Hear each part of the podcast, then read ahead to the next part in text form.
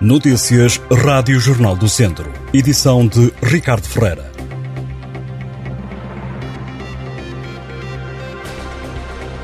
O Ministério das Infraestruturas disse esperar que as obras da empreitada duplicação do troço do IP3 entre Santa Combadão e Viseu arranquem ainda em 2023.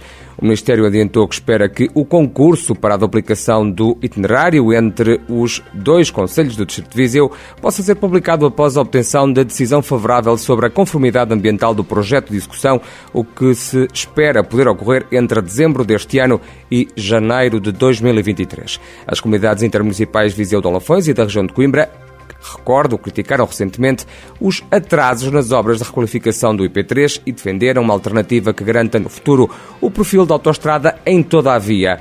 De acordo com a proposta, apenas 80% do traçado terá o perfil da autoestrada, sendo que não está previsto para as zonas de Santa Combadão e da Livraria do Mondego uma duplicação da estrada. A GNR detectou na passada sexta-feira sete infrações por captação e rejeição de águas residuais ilegais no Conselho de Viseu. A operação foi desencadeada pela CEPNA, a secção de proteção da natureza e do ambiente da GNR. A operação teve como objetivo o controle da utilização de recursos hídricos com especial foco para unidades industriais. Os elementos da CEPNA fiscalizaram nove unidades industriais, onde foram detectadas sete infrações, das quais seis por captação por falta de título e uma por rejeição de águas residuais sem título. Segundo a GNR, a ação de fiscalização ocorreu na sequência das medidas excepcionais que foram determinadas pelos serviços municipalizados de água e saneamento de Viseu, atendendo ao período de seca extrema e severa registados este ano devido à falta de chuva.